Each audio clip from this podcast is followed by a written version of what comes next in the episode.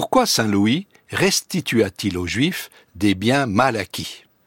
À partir du XIIIe siècle, dans le royaume de France, les relations de pouvoir ont été confortées en recourant de plus en plus souvent à des enquêtes destinées à établir des vérités, que ce soit dans le domaine judiciaire, économique ou politique.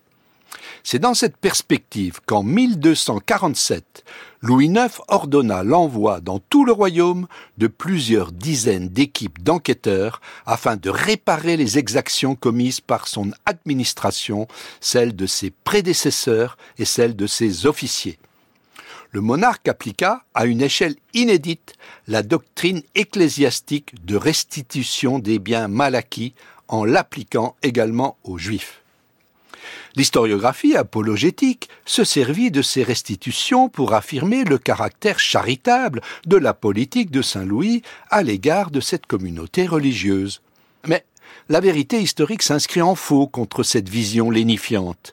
Les Juifs furent en effet clairement désignés comme les ennemis des chrétiens lors du concile de Latran IV qui eut lieu en 1215.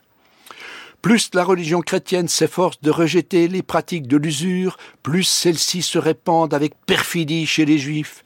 Ils sont en passe d'épuiser à bref délai les richesses des chrétiens. Nous entendons en nos régions aider les chrétiens à échapper aux sévices des juifs. Nous statuons donc ceci. Si à l'avenir, sous quelque prétexte, les juifs extorquent des intérêts usuraires aux chrétiens, tout commerce entre juifs et chrétiens devra cesser jusqu'à juste réparation des graves préjudices infligés. Le terme d'usure désignait au Moyen Âge ce qu'on appellerait aujourd'hui l'intérêt prélevé sur une dette, mais aussi le péché qui consistait à exiger le versement de cet intérêt. En bon chrétien, Louis IX appliqua avec zèle ces mesures. Certes, sa politique anti-usuraire ne fut pas cantonnée aux actions menées contre les Juifs, car ces derniers n'étaient pas les seuls à pratiquer des activités de crédit. Les usuriers chrétiens, caorsins et lombards furent également victimes de ces lois. Toutefois, lorsqu'on compare le traitement réservé aux Juifs et aux Lombards, la différence frappe aux yeux.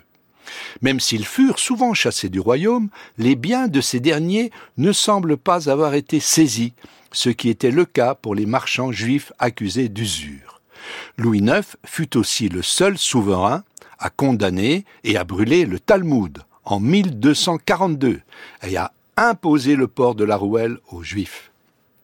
Vers 1257, il nomma des commissaires spécifiques, expressément chargés d'administrer les biens des Juifs et de leur restituer les intérêts perçus ce qui ne l'empêcha pas d'ordonner à nouveau par la suite de nouvelles confiscations des biens des Juifs. La condamnation de l'usure et la restitution des créances juives doivent donc être vues comme les deux faces d'une même médaille.